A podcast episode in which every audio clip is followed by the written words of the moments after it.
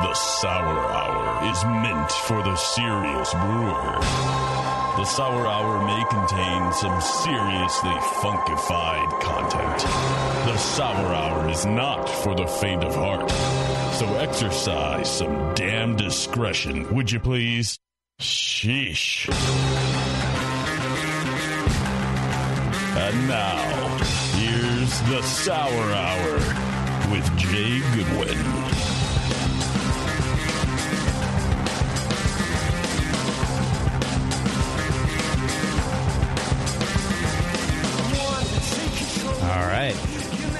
That time. It's been such a long time since our last show. Man, your beard is like a foot longer, I would say. Yeah, I, I was pulling it out just just then during the break. Oh, is that So why? It looked different. Okay, yeah, very different. You're like Geico Caveman all of a sudden. Yeah. Yeah. I don't I don't know if I like that. Okay, uh, you are Tom Hanks from Castaway. What part of it though, because at one point he's kind of overweight with stubble. That one. I don't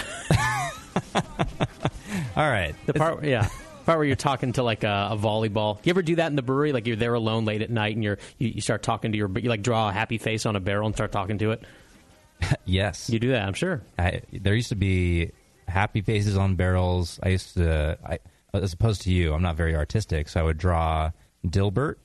You know that Yes, cartoon? of course. I can draw Dilbert and uh, Dogbert from that, and I put them on some barrels. But I think one of my employees wiped them off. Oh, re- don't they look kind of like Kilroy? Just like all the huge, uh, sort of hook nose, the Mhm. U-shaped nose. Yeah, I can picture Dilbert. I bet you I could draw Dilbert from memory. Are you joking? Uh, what? You, it's, About- it's about actually- Dilbert? It's a pretty advanced drawing. Not so you, I don't think Jay. you could draw. I don't think he is. No, I like I like uh, Dilbert. Ah. Moving on. Welcome to the Sour Hour. Dilbert is a beloved, beloved cartoon uh, comic uh, strip character. yeah. Wasn't there a cat? that's so Catbert outrageous. also. Was there? I think so. Rarely seen in uh, in the strips, but Catbert was a thing. so it's the Sour Hour. Welcome to the show. We're going to teach you how to draw Calvin in the next segment. Yeah. Over. Do they have podcasts that teach you how to draw? That seems That's like a it'd be tough one. I, I bet you if Bob Ross was still alive, he'd have a podcast and he would teach you how to. No uh, one knows who that is. paint. Yeah, they do. What are you kidding me? No. Come on, Jay. That guy had a cable, a, a public access show for decades. Everybody knows who Bob Ross is. I, I think I know who you're talking about. But Bevo, you know Bob Ross, right? Yes, I do. Okay, ask Jason. Jason, or one of our bartenders. Jason, Jason, do you know who it? Bob Ross is? The painter? Yeah. See, what do you, Jay? Please, Little trees. please. I'm sorry. Apparently, I'm 22 years old, and you guys are all 55. That Public was really access. rude. How dare you? Please. Well, that's not at all true, anyway. But you can definitely tell that this is our second show of two. You know, we're got a had a few more tastings in the first show, Mm-hmm. um, a few more side beers, and but let's dive into it. We're doing Q and A today. We're gonna have uh, one of the the key sponsors, someone who keeps this show afloat, allows us to be here talking to you about sour beer, and that's Matt, Dr. Lambic Miller. He's going to join us, and I want to talk to him about his latest article, but he also sent us some beers uh, that we're going to taste through. We've got them for a while now. Yeah, right? long ago. Yeah, back in uh, May or even I think April. Awesome. Do you know? Do you know what they are? No, I never even opened the box because if I did, I would have just drank them on the spot like compulsively. So I just kept them sealed and in the cold box.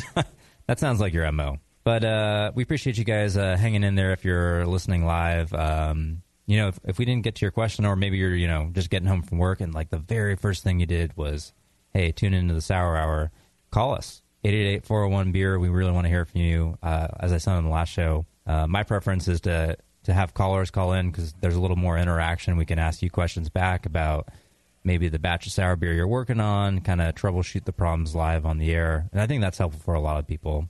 Join us in the chat and watch us live, brew, thebrewingnetwork.com slash TV. Subscribe on iTunes and all that good stuff. Raring to go because um, our uh, GM Kevin just delivered a couple of fresh glasses of Arrows of Neon. We were drinking a couple shows ago the uh, Rare Barrels uh, Sprite beer, tasting. Uh, did delightful. you say you're raring to go? Mm-hmm. Because I think, isn't it rearing, rearing to go? yeah, but So- you you don't work at the You're- rear you're- barrel, man. I'm doing a little pun action. Well, that's our side business. and don't ask about that. Wow, I thought that was definitely going to get a laugh from Bevo. she's, she's texting somebody. She missed it. Okay. Forget it. All right, here we go. No, I heard it. I just didn't think it was that Oh. funny. The rear bear. Okay. She saves her one uh, bur- uh, outburst. Sometime around uh, April 2016, she'll laugh again at something you said. Okay, gotcha. Uh, here's a question from uh, Jay uh, Perez. Oh, you, you picked a J question as Yes. opposed to your like fifteen. Uh, Scott Perez questions from asks, Scott. uh, "Can you go over the difference uh, differences between the strains of Brett and Sacro? Also, the blend of strains that White Labs and Wyeast have, sent from the Master of the Universe. Uh, that's a fairly, uh, uh, gee, we could do a whole show on that question. Can I we? just argue that the master of the universe should probably know the differences between one would think. But yeah, that that's that's a complex question, um, and I cert that would be you know ten podcasts instead of you know a brief answer right here. But I what I will do is point you into the direction of uh, one of our former guests, which is Milk the Funk. They've got uh, this great wiki that's going along with their Facebook group, which is uh, kind of feeding into a lot of their wiki, but they have extensive information on the different strains of brewer's yeast, Brettanomyces, uh, Lactobacillus, Pediococcus that are coming from all the different uh, the commercial labs that are supplying breweries. So go ahead and check that out. I think it's milkthefunk.com slash wiki. And that, that's, that's a great place to start. A lot of the commercial suppliers will supply you with um, definitions or, or just parameters and tasting notes. But I'd say in general, I, I've been a little disappointed in, or not disappointed. It's just I don't find them to be as accurate, like what the commercial description of a, a Brettanomyces, for example, will say. Oh, this you know reeks of pineapple, and you know I've used that Brett strain, and I maybe I get pineapple during primary fermentation, and that's where the definition's from. But when you get to a finished beer, you know it doesn't taste like pineapple. So I think some of those definitions come less from finished products and more from propagation experiments when the beers are very young. Um, and a lot of those volatiles age out. So I think it's sort of a to each his own. You have to experiment, and I would I would rely more on other brewers and home brewers definitions than the commercial descriptions because um, the commercial yeast labs uh, they're not aging them out to fruition, bottling them, aging them. Kind of, you know, it's not. It's less.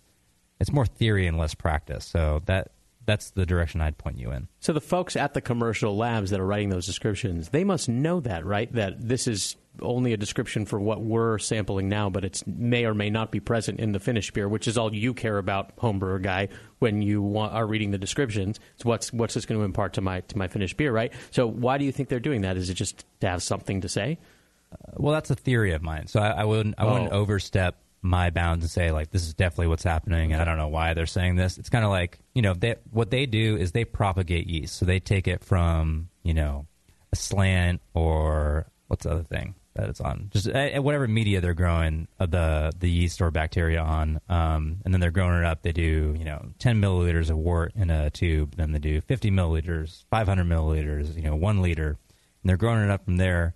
And you know, once they get to a big enough volume, they're perceiving these aromatics that are coming off of these fermentations that come from propagation. You know, I think they're recording those sensory notes, and you know that those might feed into the commercial descriptions. But it, it's been my experience that you know if we're using you know Brett Drie in a primary fermentation, the way it's smelling from day two to day fourteen is extremely different than what the finished product ends up smelling like. Or even when it's in a barrel, you know, it doesn't smell like that anymore because what you're smelling during a fermentation, there are volatiles that are being driven off vigorously by a fermentation. It's it's almost like a, it's almost the same thing as like a boil. Lots of stuff is coming off. You're smelling a lot of things, but you have to remember that all that stuff that you're smelling, that's volatile. That's coming off, and it's not coming back. So that's stuff leaving the beer. It's just the same when you're you get a glass of beer, so you've got airs of neon there. You swirl it around in your glass.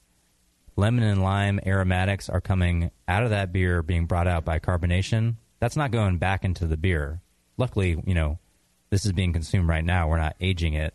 But beers that give off things in primary fermentation, those volatiles aren't coming back. So this is all very rambling and speculative, but that, you know, I think that may feed into the descriptions a little bit. or I could just be completely wrong and full of it. So, but it, I, I just haven't really connected with a lot of the the descriptions of commercial yeast and what it actually tastes like when we use it at the rare barrel. Okay, here is uh, Brendan Oxford saying, uh, "Hey guys, I'm Brendan from Canada and Sweden. Uh, I guess the guy travels a lot. Uh, I've been uh, homebrewing for a little over a year. Last winter, I had a uh, Leafman's Gull Creek, which is served uh, at uh, this can't be right 70 C, and then in parentheses he has 158 degrees Fahrenheit. Oh, I guess. Well, no, they, they okay. I, I take it back. Hot beer. So they do. They serve it hot. Have you heard of this? No, I've never heard of this. Okay, well here let's let's see if we can um, do some It's guessing. like hot yoga. hot yoga, Hot yo- you've heard of hot yoga, right? Bikram yoga. like the the chicks in the yoga pants are hot. No, it's like they turn up the temperature while you're doing yoga. Oh, okay, yeah, yeah. I, I I hadn't heard of it by that term, but yes, it makes perfect sense, right? It's just, I mean, boxers will go into a sauna to shed pounds before a fight, right? If you just crank the heat and you're doing yoga and you want to be a little trim, Maybe that's why they serve this beer. sense. Maybe. Although I, you're consuming it as opposed to like uh, holding it against your brow and sweating, so I don't know how much, how much good it'll do in the weight loss department. Okay, so in any hot- case, hot beer. Yeah, hot beer.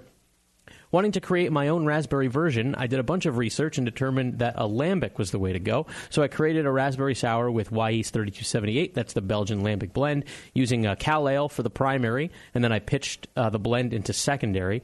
Um, presently, it is aging in a better uh, bottle and has been for a few months. It's coming out quite nicely as a sour beer, but I'm not sure it would work as a hot beer. So his question is, should I just heat the beer up once it's ready to drink and test if, it, if it's okay hot? Do you have any suggestions or insights on how to make a hot beer? Uh, is sour the way to go on this? I don't actually remember the Glühkriek being very sour at all, um, though it's been a year and a half since he's had it, so maybe his, his memory is wrong. At some point, uh, I'm hoping to take another stab at making this. I would love to hear any thoughts you may have. That's interesting. I never heard of that either. I Yeah. wonder if it's just this one place that does it. He's writing as if it's a thing. There's yeah, there's a lot of weird stuff in Canada and Sweden. so I, I have never heard of that. So you know, my my insight's going to be limited, but um, So here, let, let me phrase the question this way then. Yeah. So if you were to take, um, how many how many you got on the at the Red Bar right now? You got like what seven different beers on? uh, yeah, Okay, so if you had to pick one of them to serve hot, which one would it be? I don't I don't even know if I could do that. I mean, it, plus it seems like he's got this beer already, and he's kind of just asking, you know, should I heat it up? Well, yeah, there's nothing, no harm in that. I mean, the worst that happens is you heat it up and it's not good hot, and then you know you don't serve that beer hot. But I'm more thinking for people who want to try this, or, or if Brendan wants to try it again, what he should kind of look for, and because he's not even sure he should do a sour beer in the first place as his hot beer. Oh, so he hasn't started the beer yet. No, he has. He has. He, Okay, he- yeah. it's it's on its way in a better beer bottle, uh, a better bottle Mm-hmm. right now. But um, I think he's kind of asking generically about what would work in the context of hot.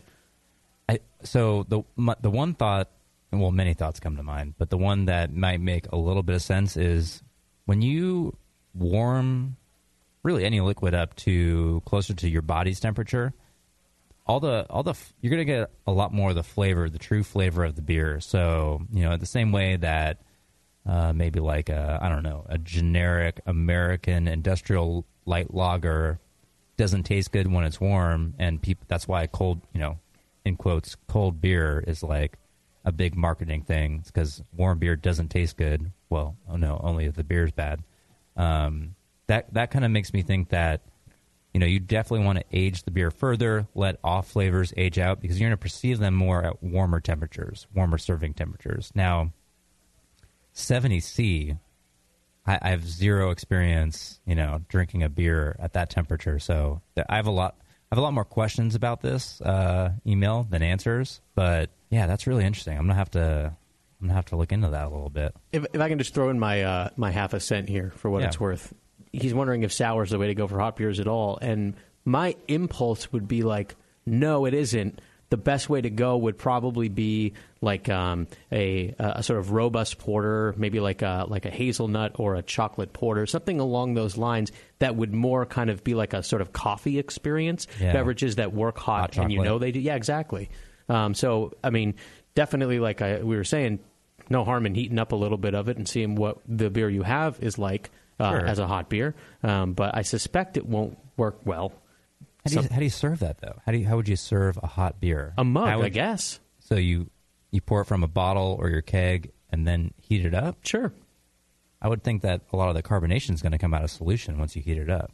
Do- Why? Because if it boils vigorously, what if you never bring it to a boil? Uh, I don't even think you have to bring it to a boil. I just think it, as things warm, I think a lot of the gas is going to come out of solution. Hmm. Yeah, but uh, that's that's a great question. 'cause Yeah, it's a I- weird one. That's that lit up a part of my brain that I have never used. What if you I've were never heard of hot beer? I never either. What, what if you um, purposely over carbonated the shit out of it, Mm-hmm. and then when you heated it up, it off gassing would kind of bring it back down to a normal level. Maybe that's May- how you do it. Maybe, or maybe you wouldn't even want a hot thing to be super carbonated anyway.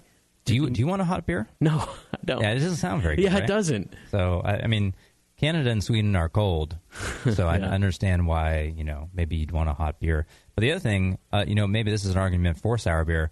Sour beer, I think, tastes better flat than other styles of beer. I agree, because 100%. acidity gives you kind of that little bit of tingling you get from maybe the carbonic acid of carbonation. So, you know that that that could be a way to go. You know, just serve it flat. You warm it up like that.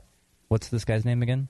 Uh, Brendan, Brendan, if it, you know, if you're listening to this answer, give us some more info. I, I'd be Yeah. interested to follow up about uh, this whole thing. But, definitely, me too. yeah, that that boggles the mind. You know, my uh, my brother Adam is in studio, and he just handed me uh, his phone, and um, it's from the Atlantic. It's an article that is called "Hot Beer, Anyone?" and then the little subtitle is "The preference for a cold beer is relatively new.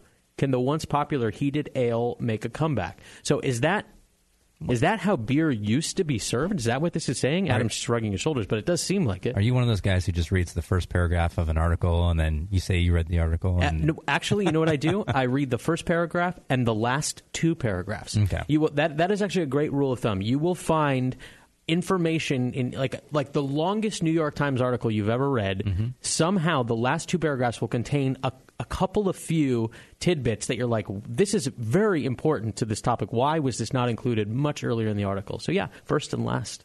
that that would not do you well with sour beer blog because we were just talking about this before we came on. This is some some extensive stuff. Yeah. But, you know, maybe Matt has some ideas about that. Yeah, let's let's do one more uh, question before the break, and then we'll uh, talk to Dr. Lambic and uh, get his thoughts. I mean, man, they, that guy is is.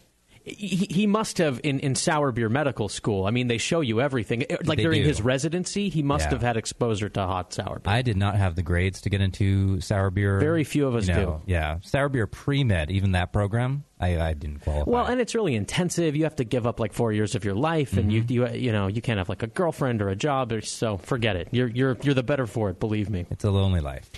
Here is uh, Tyler uh, Otween. He says, Guys, I have a simple question about pasteurization. Is there a cheaper way than flash pasteurization to pasteurize sours to lock in their level of sweetness? Uh, are there options for home brewers? I, I do remember touching on this with uh, Lauren from New Belgium because they do pasteurize. I'm getting Right? even more deja vu from that. Have we asked and ans- answered this question before? Did we? I feel like we did. I think I asked you off the air to, to see, like, hey, should we even ask this? Okay. Yeah, yeah. I don't So- think we covered it on the show. So just just quickly, I, I would say that um, my my solution to that is kegging. So you're cooling down the beer and carbonating it. That's not going to really encourage additional yeast activity, um, even Brett. So I mean, that's not indefinite. I think Brett, even at cooler temperatures, can't like it can almost reflect uh, the the behavior of some lager strains um, in some cases. But, you know, I think mostly if you're cooling down to 40, 50 degrees Fahrenheit um, and carbonating, you're kind of stopping the process of souring. So other than that, I, you know, I can't think of a, a cheap but also safe way to heat beer on that scale. Yeah, I remember Lauren saying something like that. Like that there kind of really isn't an option. Um, so that's why you should employ some of Jay's solutions because pasteurization is kind of for the pros, and even then, only some of them. Yeah, I think so. All right. Any more questions before a break? Or Uh, no, we let's, go to we got break? more questions for the rest of the show. But let's take a break. All right, let's uh, bring it back with Dr. Lambic here. After a short break, you're listening to the Sour Hour on the Brewing Network. Since the first time the Brewing Network microphones turned on, More Beer was behind it. More Beer sponsors the programming on the BN because, like you, they love brewing. And like the Brewing Network, they love sharing their knowledge. Morebeer.com isn't just a website to place your next equipment or ingredient order. Morebeer.com also gives you access to free beer information that will make you a better brewer. Go to morebeer.com and click into the Learning Center. You'll find podcasts, technical facts, video tutorials, and more, including access to The Buzz, More Beer's social network of more than 5,000 members. And some of them might even be crazier about beer than you are. Get over to morebeer.com today and take advantage of The Buzz, the forum, the Learning Center, and make sure you're signed up to receive the newest More Beer catalog. More Beer, bringing you absolutely everything for beer making. BN Army, I'm here to talk seriously for a second. You all are partially responsible for something explosive, and it's time you answer for it. Moonlight Meadery is exploding. Yeah, exploding across the country. Wait, they just landed in Australia with insane quality meads. With nearly 70 different varieties of mead on the market, Moonlight Meadery has blown up the mead category and completely reinvented it. Seriously? What? Seriously? What? You're paying money for that watered down mead when you could have a moonlight mead? Moonlight meads explode with quality and flavor. They're a party in a bottle. Did someone say party? If you want mead and want the best, you want meads from Moonlight Meadery and will accept nothing less. And now get 15% off by going to moonlightmeadery.com forward slash BNArmy and use coupon code BNArmy at checkout. Hey, sign me up for that party.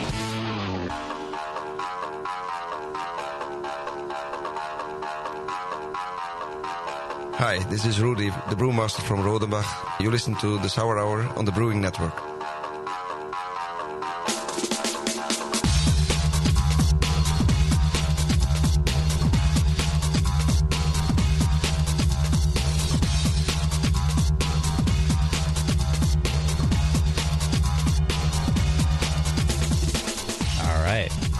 We're back.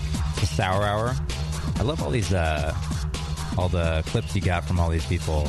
Liners. Yeah, the liners. Hearing Rudy, that that's pretty awesome. I love how he hit the uh, he did the the Jewy thing on the end of Rodenbach.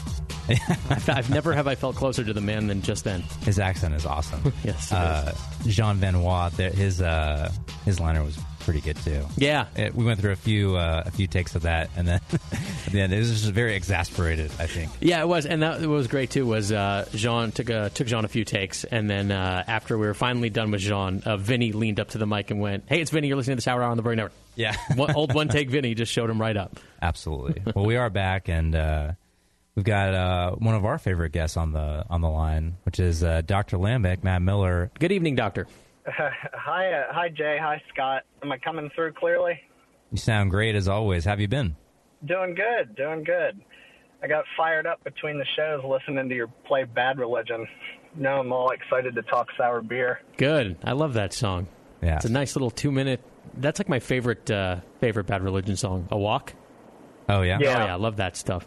Yeah, you, they, they're like the thinking man's band. I think they all have like postgraduate degrees from Princeton. You're so, the you're Bad Religion guys. You're so elitist. Musical elite. no, it's good stuff. And yeah, we're I mean, we're always fired up to be talking sour beer and fired up to have you back, Matt. Um, I know we've got uh, I, I s- well, I see a beer across the room, but that that can't be his It's beer. it's unopened. Uh, our staff is opening the other one right now because it's it's corked. but that looks like this is this is like some professional stuff here. Oh It's yeah, like your re- label is awesome, Matt. What's the story here? Thank you. I, I, I just, um, I like to, I have fun doing the grog tag thing. I had this thought that for some of the beers that are a little older and have a little bit more time put into them, I'd like to start doing like uh, homage to um, famous scientists type of thing. So I sort of designed a label around around that and the name and stuff of uh, one of the um, famous uh, 19 or 18th century scientists, uh, Gregor Mendel, did um, work with pea plants and genetics uh, before we really knew what genes were. Started to figure out the rules of heredity. That's awesome. It's Uh, it reminds me not not to you know invite comparison, but it reminds me of our uh, we're doing a, a series of beers called On the Shoulders of Giants, where we're trying to pay tribute to you know uh, just past beer connoisseurs who have kind of paved the way for us. So I like that you're you know definitely embracing the the scientific element, but also the you know paying homage to people who kind of made what we're doing today possible. then let me just describe it for uh, all those who can't see. It's uh, it's a sky blue label. The beer's called Cuvée Mendel, and there's um, sort of a window with uh, like four square panes, and in each pane are uh, different color hops. There's uh, yellow, red, green, and purple. Is there significance to the colors?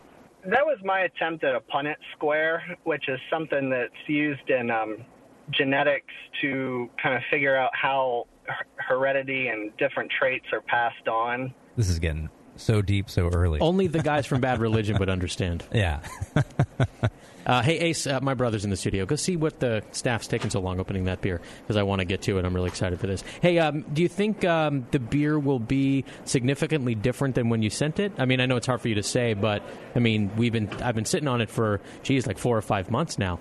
I opened a bottle last night, and the uh, the fruit character I think is pretty much the same. The it was a it's a dry hop beer.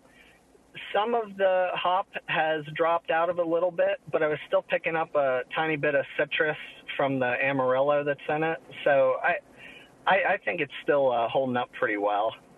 Awesome. And, and while we're waiting on uh, the samples coming out, I, I, one, one thing I wanted to touch on is your uh, your latest article on tannins and sour beer, which I had a chance to uh, to read uh, today. And just t- tell us a little bit about kind of the overview there, because it's you know as as a lot of your articles are, they're extremely in depth, and I want to kind of touch on a, a bunch of different points on the article with you. But you know, what what made you want to write about tannins and sour beer?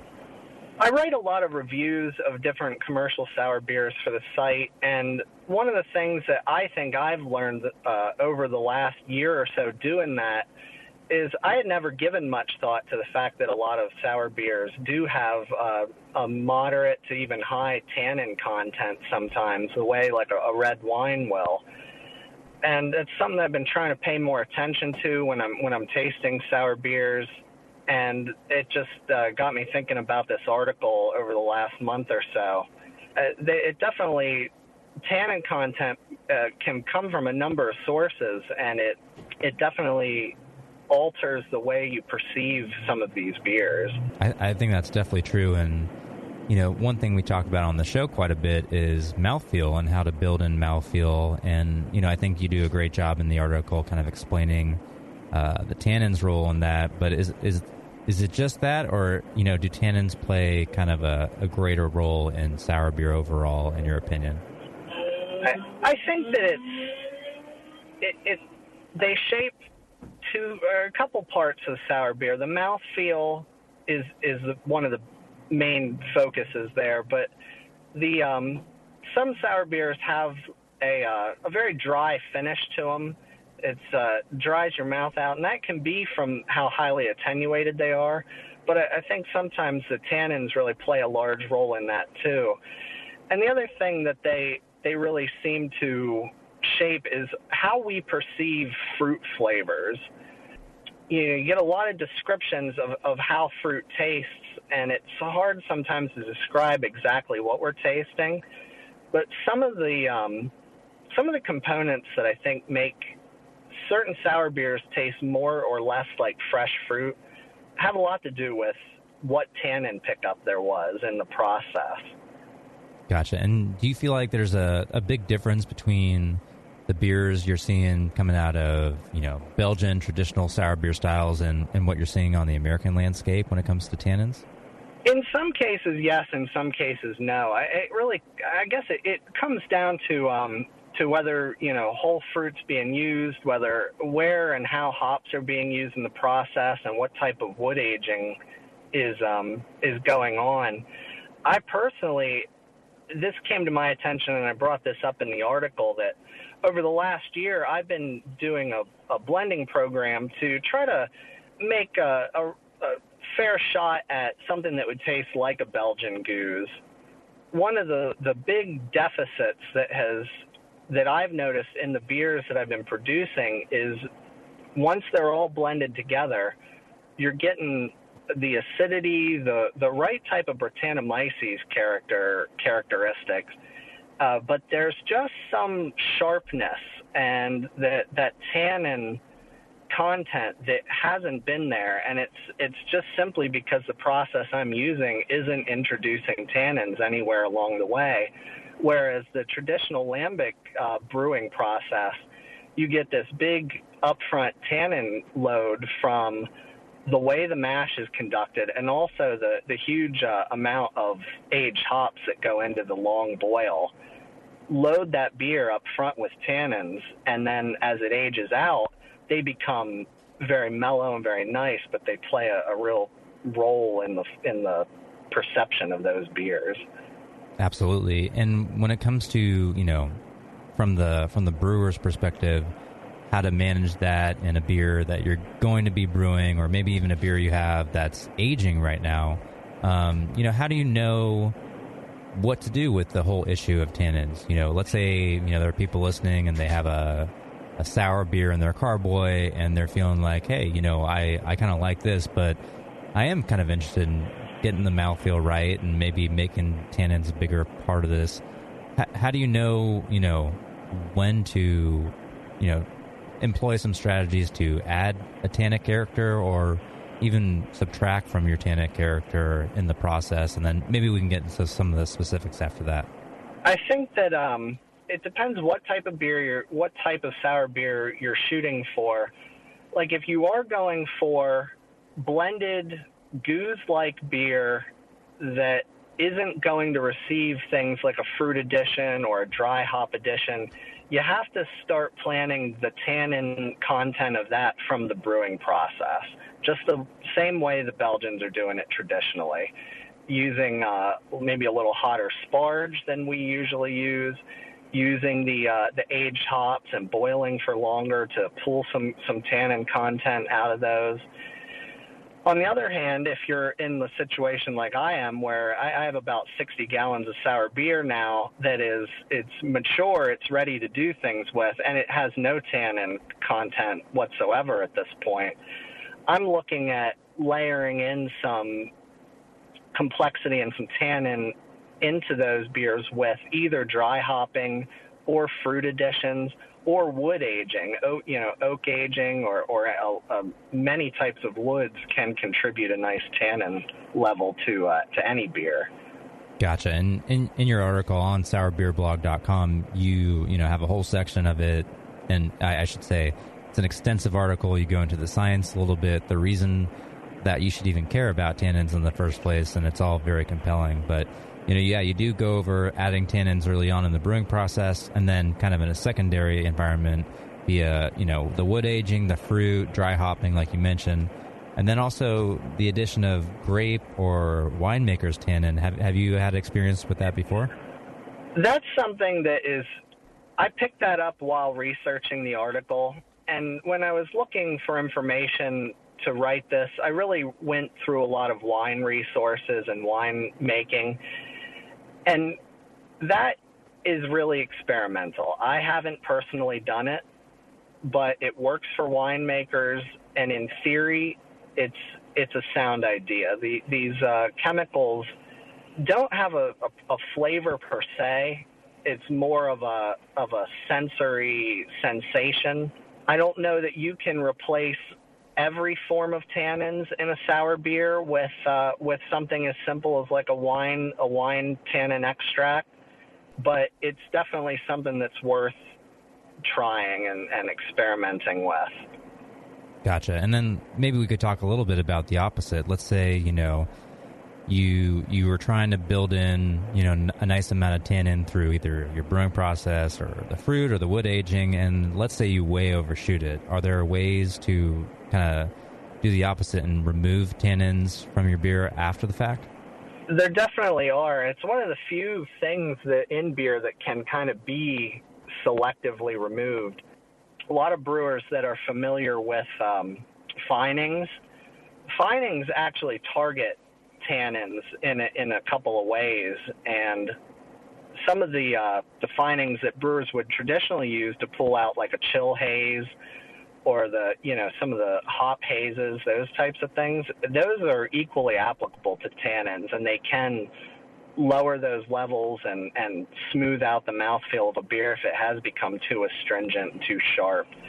The other options are a, with age, tannins will naturally settle out of a beer and they, they form these large molecular complexes the bigger the complexes become, which occur naturally over time, the less astringent and the softer they taste. So age will will take care of that if you have time to let it let it do that. And the other option, as always, is blending. It you know if something in any beer is overshot, if you give yourself the option to blend it back out or blend it down, that's that's good planning.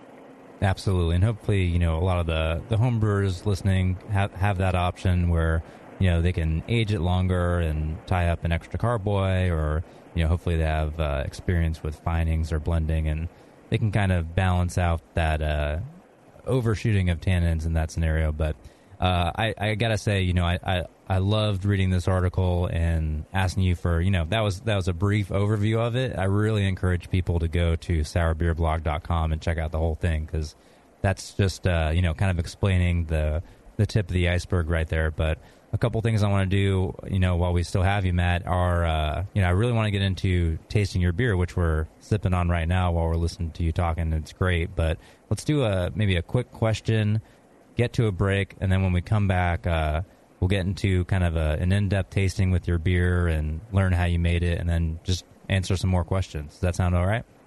Sounds great. All right, cool. So here's a question from uh, David Orlowski. Uh, he says, uh, Guys, I've been um, brewing sour beer for the last six months or so, and I have roughly 25 gallons currently fermenting. Uh, since the lag time between brewing and bottling uh, can be quite long, are there any short term experiments that you would recommend to help homebrewers improve their skills during this lag time? So he's looking for just short turnaround ways to uh, to improve beer sour beer skills. Uh, not, I don't think necessarily. I think what he's really looking for is because he's he's willing to uh, let it do its its thing time wise. I think he's just looking for experiments, and maybe there aren't any that he can do during that lag time between the brewing and the bottling. How about a, a rundown of your, your fast souring with, with Lactomax? That that's that's a great article on Sour Beer Blog too. Well, thanks, Shay. Um, yeah, I would say that in general, the quick turnaround sour styles goes uh, and Berliner Weiss, um, tart saisons, anything that's done with like a lacto up front. Those are awesome beers to kind of really hone in your processes of working working with lactobacillus, doing um, sanitary bacterial fermentations without without getting you know competing microorganisms going on in there. And some of those beers don't need you know you, you we're you were tasting them from uh, the Milk the Funk guys uh, last month, and you've got great beers made in a couple of weeks. Those are, are wonderful experiments to be um, continually be doing while and giving yourself good sour beer to drink while you have the uh, the more complex, potentially longer aged projects uh, waiting waiting in the cellar. I see. So uh, you guys are saying try some of these fast souring techniques what, during this lag time. Yeah, why I got not? you. Gotcha, Especially because you know, as Matt mentioned, you can do this kettle souring, boil that beer, so you lock in your acidity and make it a sterile product, and then just ferment it in your normal. So one thing I'm I'm assuming uh, the question the question is saying is like it's you know you have your one um, maybe sour carboy and that's tied up with your sour beer and you're willing to give it the time but you know you want to keep doing things in the meantime. So uh, another sour beer project you can start is a kettle sour which you boil off um, so it's sterile and then knock it out to your regular beer fermenter. There's no risk of no increased risk of cross contamination ferment it out with a Saccharomyces strain. The the other thing I'll just uh, add that you might be able to kind of consider is if you can get a few more kind of small scale fermentations going, a few flasks or um, mason jars where you just have kind of individual Brett strains going, or maybe you can start, you know, experimenting with bacteria on a small scale, where you're really just kind of testing out different techniques, seeing how fast funk is produced, acidity is produced, not really with the intention of, hey, this is going to make five gallons of beer on this schedule. You're kind of just doing it for educational purposes, and that that takes a lot of the pressure off. So, you know, if you mess something up, you dump it, and then you kind of just kind of re-inoculate and use that container for something else. But you could do those kind of small scale experiments while you're waiting for your uh, your sour fermenter to to clear up. But yeah, I mean that's great that you're showing that ambition that you have this sour beer project going already, and you want to already start new ones. So that's that's really awesome. Let's uh let's get let's get to a break. Let's, but and let's let's of course thank uh, Doc as long as he's on the line for bringing us the question we just asked and all the questions. Yeah, sourbeerblog.com, sponsor of all of our questions, and there are many questions on the Q and A show. There so are. I don't know how you did it. It sounds like you're maybe driving, Matt. So I don't know how you brought us a question while you were driving, but you did it somehow. Yeah, sorry about that. I'm I'm still I had a uh I got off work and I, I'm still just hanging out in the car here outside of work here tonight. So hopefully there's not too much noise coming through the line. Now I heard a crotch rocket accelerate off into the distance about th- 20 minutes ago, but otherwise you're good. I, I heard some bottles of beer pop up. No, I'm just joking. it was root beer. Yeah, exactly. Yeah, thanks uh, for the dedication, man. That's good on you. Definitely, really appreciate you uh, being here, Matt. And we'll uh, let's let's get to a break so we can uh, get some more questions in, and then Yes. send Matt home so he can can- he can uh, crack open some of his uh, world class beer, which we're drinking right now. So let's uh, take a brief break, and we'll be right back on the Sour Hour. Do you support the Brewing Network? Do you brew your own? Are you looking for an economical, fun, and legal way to do both? Subscribe to Brew Your Own magazine and do just that. All year long, Brew Your Own will surprise you, entertain you, and educate you with articles on beer and brewing from authors like the Brewing Network's very own Jamil Zainasheff and John Palmer. Each issue is a full pint of brewing techniques, homebrew stories, tips and photos, projects to make yourself, and recipes for the avid home brewer. Get your tough questions answered by Mr. Wizard and polish your style accuracy with Jamil. A portion of every subscription goes to the Brewing Network, so subscribe today at byo.com slash brewing network or just click the BYO logo on the Brewing Network homepage and support a fantastic hobby and your favorite broadcaster. Brew your own, the how-to homebrew beer magazine. Hey, my brewing brothers and sisters. This is Jamil Zainasheff, and I love a bold, hoppy beer, one that spits resin in your face and makes you cry, Uncle. There are a lot of great hoppy beers out there, but at Heretic, we want to make something as bold, dank, and resiny as possible. We use hops at every chance we get, including multiple dry hop additions. The result is Heretic Evil Cousin. This light golden, 8% Imperial IPA has an easy malt character that helps take the edge off the massive bittering, but it takes a back seat to the in your face hop character. We make sure this beer finishes dry so the hops can jump out and slam me in the taste buds. If you can't get enough hoppy goodness, Evil Cousin is your cup of tea. Cheers.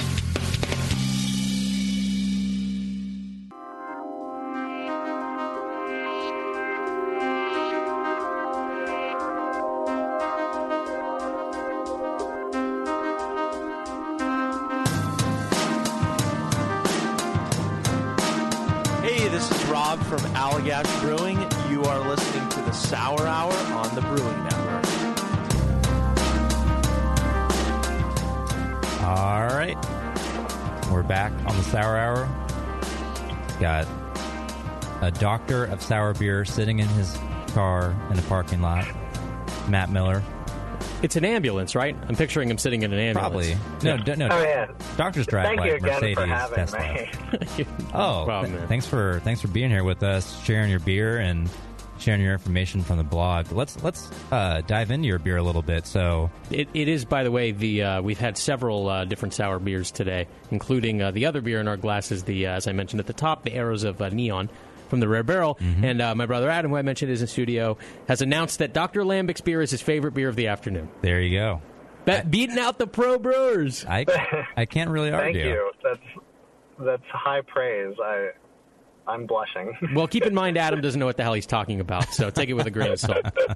No, it's it's definitely a world class beer. Just, I mean, just like that Kriek you sent us uh, a few months back was was outstanding. I, I'm a little bummed because I'm looking around the studio and all the bottles are gone now. Or oh oh, the one that you were going to take I home. sat down on the floor. Yeah, are you kidding me? I got to share this with my friends. Spectacular beer. So we're not friends, is what you're saying. We Jay Jay. There's some in your glass right now. You got first dibs, but no, we're not friends. But you did get some of the beer. Okay, but I wanted I wanted to see it and ask uh, Matt a few questions about it. So this says it's a dry hop blueberry and blackberry sour beer.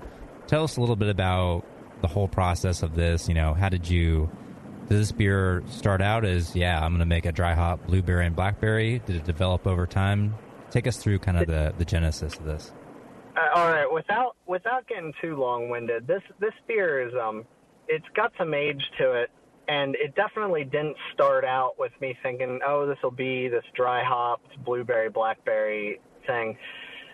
This beer is a lot of the leftover blend that I decided not to use in the initial kriek.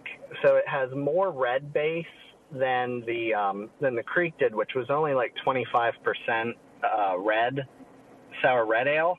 Rather than you know try to save that beer for a later time, I just blended whatever was left together, like three years ago or two years ago. That's where this beer started out at. Initially, I put in three pounds of blueberry puree and three pounds of blackberry puree, and I, I sat on it for about six months. And the uh, the beer at that time, it was tasting really nice, but it just didn't have the fruit character that I wanted. So I decided I wanted to, to double up on on the fruit that was already in there and put in another six pounds of blueberry and six pounds of blackberry puree, which would put it up to about 40% fruit by volume, which is like kind of the top range of where the um, Bel- Belgian lambic brewers and blenders are using uh, for their fruit beers. So put that in, and this is uh, where I ran into kind of a snag with this beer. The carboy that I had it in wasn't big enough, and I already had all this puree in there. I couldn't just transfer it out with a regular racking wand. So I had to do kind of a cardinal sin in uh, sour beer aging and, and transfer this through a funnel into a larger vessel. Gotcha. Now that had a that had a big drawback to it, as far as I can tell, because after that transfer, and I'm not really sure what the specific cause of it was, but with the extra oxygen that was mixed in, stirring up the, the old yeast dregs, it's it's hard to say. This beer developed a uh, almost diapery, uh, you know, fecal kind of aroma that persisted for a good six to eight months.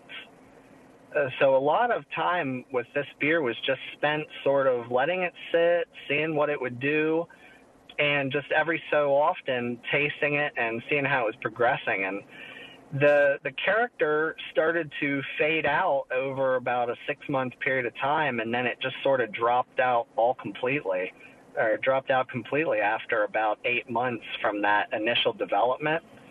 I let it sit for a little longer, just make sure that nothing else changed, and then um, the final stage of this beer's life was uh, going to uh, Zwanze Day, uh, Cantillon Zwanze Day last year, and uh, Jean Van Roy put out their um, Cuvée Florian, which was lambic with cherries and then dry hops with, um, I think, Hallertauer hops. And that got my the gears turning, thinking about hops and fruit together, and that's why when I decided I wanted to try dry hopping this beer. So that seems like a, a long time to have faith It- that it will con- it will turn around on you. So do, is there a, an amount of time that could have passed that would have made you write it off? There, there would be, there could be. What do you Um, think? How, what do you think that is? If you could, if you I- could I'm not sure. quantify. I'm not sure what that that time frame would be for fermentation characteristics. Uh, there are certain off flavors in sour beer that you're just never going to recover from. Like um, if it gets too vinegary, too ethyl acetate, there's no turning back from that. Um, some uh, I've had some sour beers that have gotten like a strong oxidation sherry kind of note, like uh, cardboardy. And there, as far as I can see, I've never had any experience where you can recover from that.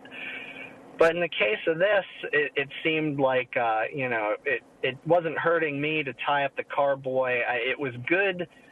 It was tasting really good at one point, and then this fermentation character changed. So I I thought, why not see if it can change back? And and it did. I wasn't sure if it ever would, but it was worth worth waiting to see. The the other thing I was thinking about that I wanted to mention for um, just a tip for the sour homebrewers out there.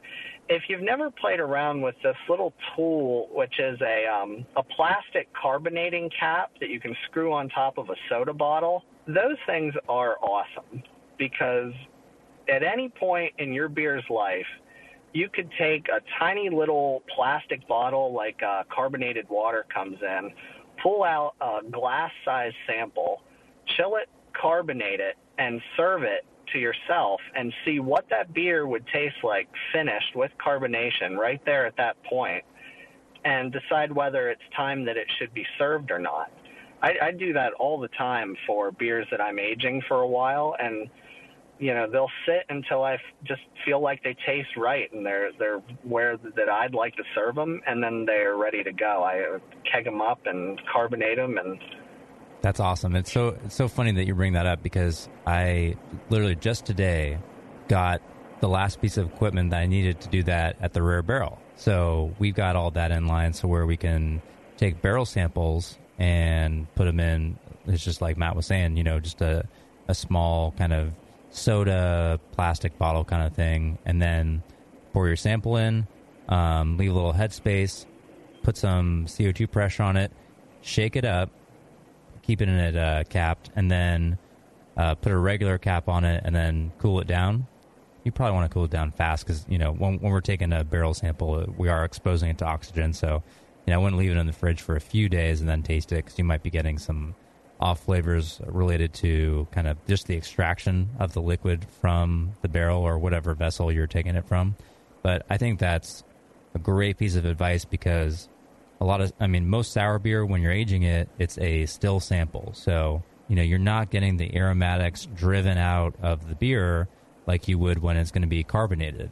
And so, while you can smell it, you can't smell it as well as you're going to once the beer actually becomes carbonated. So, you're kind of making blending decisions based off of an incomplete picture of the flavor and especially the aroma of the beer. N- not only uh, the aromatics, but doesn't um, the carbon like carbonic acid dramatically changes the flavor and perception of a beer? Sure. Yeah, aside from how it smells, right? So, I mean, has it happened, Matt, where you were certain that a beer was ready, but then you did this carbonation method and you went, "Oh man, no, it isn't." Yeah, uh, that's definitely happened, and and in other cases, uh, I've had beers where I felt like um, maybe the acidity wasn't right, that it should sit longer. I'll pull a sample, carbonate it, and it ta- and you just perceive the those characters' acidity. I think too. Um, you perceive it differently, chilled and carbonated. The carbonic acid adds its own bite to things, and it just um, gives you so much more of a clear picture of what's going on. It also, I mean, if there, if this off flavor that you're experiencing was, you know, volatile sulfur compounds, then you go to the trouble of, you know, carbonating it in one of these small bottles, and you're shaking it up, and then you smell it. Maybe the, the first smell you get of that beer is like, oh, whoa! Now that this, uh, you know, diaper character is is a lot more intense, and then as you're kind of drinking it and smelling it more, that kind of goes away. Yeah, it's a good clue that hey, this is probably a volatile compound, and it may go away with time, higher temperatures, or even in you know an extreme case, arousing with CO two. So you know that's it, it's just another tool for you to check in on your aging sour beer to kind of just get a clearer picture of you know what the status of your beer is. Um, but I'm curious, you know, once once that flavor did improve for you, Matt, um, is that is that when you added the dry hops? You're waiting for it to be a really clear, um, aromatic picture of just fruit, and then uh, you know what what was the what was the time where you said, okay, now now this beer's ready to add dry hops to, and and what hops did you end up adding? Yeah, the hops. Um, I put them in about ten days before I bottled the beer. So just one once I thought everything else was right, um, that's when I put in the hops and then uh, transferred through a just a like a stainless steel inline screen uh, into a keg to carbonate and then eventually um, bottle fill off the keg for this.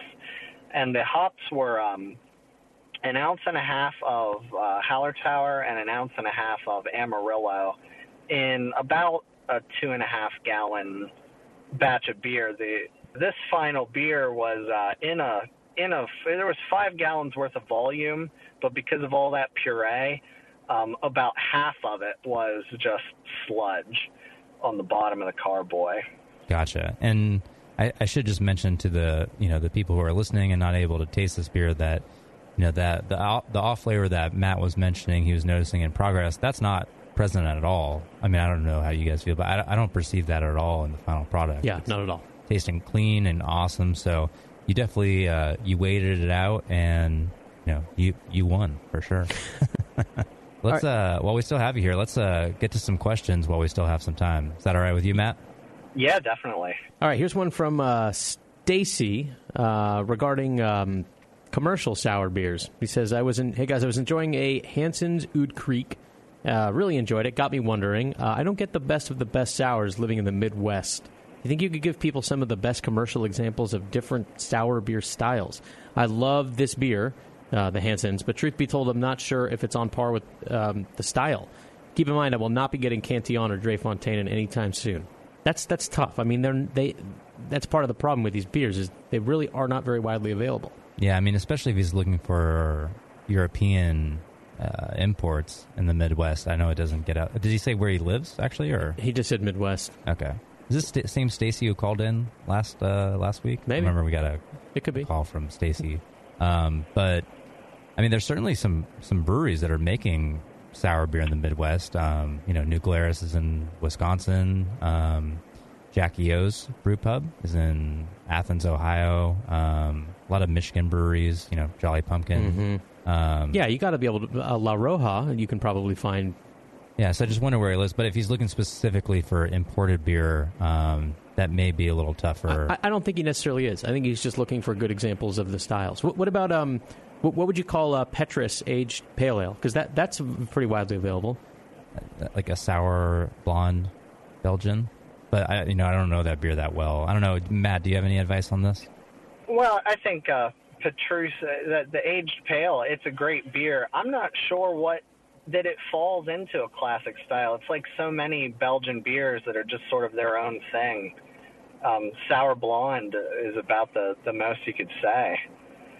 Yeah, I, you know, maybe this is uh, it, it's- a it's tough because that's a very specific geographical question, and we don't, you know, we don't know exactly where you are, and it's also not our quite our area area of expertise to comment on sour beer distribution, but.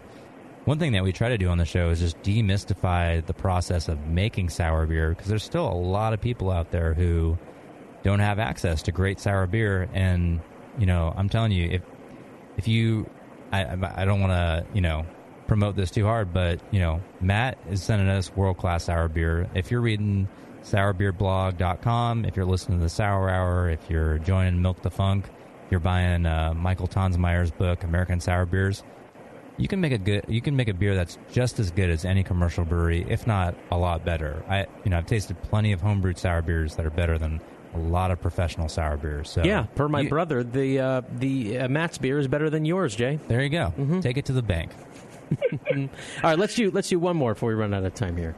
This was sent in uh, via Facebook, and uh, Kim, uh, Kim's Babe Ruth, our social media manager, had to uh, send this to my email, which is where you used to be sending questions, Scott at thebrewingnetwork.com. It's from Carl Stenbrat, and he said, uh, uh, Hi, if it is possible to give tips for a subject to talk about in the Sour Hour, I would like to do so. Smile emoticon. It actually is written out here. Smile emoticon. Classic. Mo- most of my sours, although not all of them, get this weedy aftertaste that has really disturbed me. Uh, wheat, W E H E A T. Uh, I've experienced the flavor both before and after bottling, uh, but it always fades away with time. He said the mad fermentationist had a good description of the flavor. He basically said uh, in his pale sour beers, especially those with wheat uh, he often gets like a cereal Cheerio finish for a few months after bottling that wasn't there in the bottling bucket. And like you said, it does fade with time, but it's really annoying while it lasts. Do you guys know what substance causes that dough, wheat, rice Cheerio flavor? i don't but i, I get it too and i just use less wheat that's it yeah i mean the, we so you know the classic sour beers kind of have you know 30 40% of wheat in their recipes and i just I still use I think quite a bit of wheat. I think it's maybe like 12, 15 percent. But then the rest of it is made up with oats and spelt malt to just kind of make a less get get the protein uh, in there still, but make it less wheaty. But you know, I I, I get that in in a lot of beers, and it, it's kind of like a just like a dirty wheat. The Cheerio, that's like I think that's a really good descriptor right there. It's just a little bit stale, maybe a little bit dirty kind of wheat that that I get in some of those beers. So I'd use less wheat, and like you said, if it ages out, then that's great. I know you want to you know drink the beer faster, but the fact that it ages out is a good thing. But I don't know, maybe that's r- related to uh, tannins a little bit, or do you think it's just recipe, Matt? It's hard to say. I that's not a flavor that I've picked up much in in any of the beers that I've been making.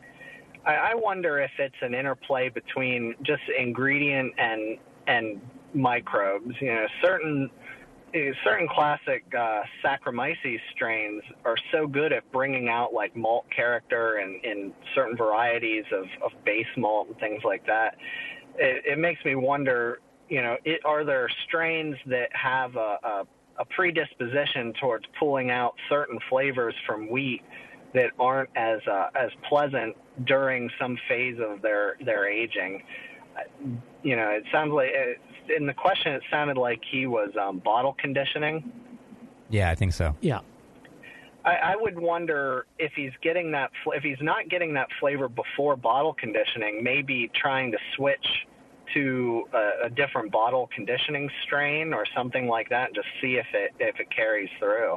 Or just, I mean, he, he is saying it's going away with time. So It could, you know, it could be another volatile that we're kind of talking about. Yeah. So, you know, maybe he doesn't get it while the beer is aging, but if he kind of use, you know, the the method that Matt talked about, where you're using the carbonator cap and you're bringing out those aromatics a lot more, maybe it actually is there, but you know, it's just it's volatile, so it is aging out with time. So, you know, it, you're lucky in that I think you you like the beer you're making, and this is kind of just a little bump in the road. Right. But yeah, I mean, I I I relate to the.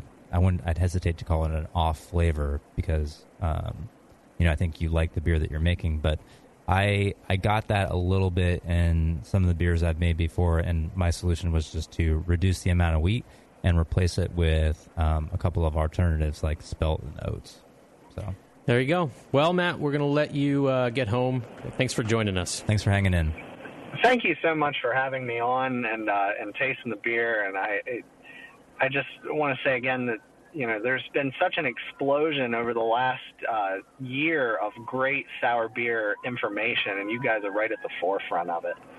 Awesome. Well, you better hit the road because the cops are coming for you. I can hear them. we heard him drinking. He, you said he was popping bottles.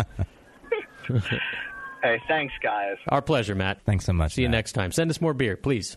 Again, go check out his work at sourbeerblog.com. You know, you may not be able to be, you know, be tasting his beer like we are, but I mean, really, his articles are so extensive that, you know, he puts it all out there. And if you really want to dive deep in some of these topics, you know, re- read his stuff. I mean, he- he's got a, a big one on Kriek, fast, act, fast uh, souring with lactobacillus. Now this new one on tannins. It's like I already read it today, but I, I know I'm going to read it like two or three more times. It's just so extensive. Um, It's like uh, Vinny said he listened to Chad uh, uh, from Crooked Stave on the Mm-hmm. session more than once. Sometimes you just gotta.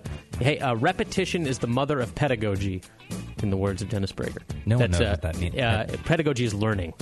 Okay. He could have just said learning, but he's he's repeated it so much to himself that he learned all these new words. Repetition is the mother of pedagogy. What was that? Repetition. Let's go home. Yeah, let's do it. It was a great, great two shows. Um, thanks for all the questions. Keep sending them in. We're going to try and do more Q and A shows, especially since we're doing, you know, more content. But we'll see you uh, sometime soon in the future on the next episode of the Sour Hour. Thanks, guys.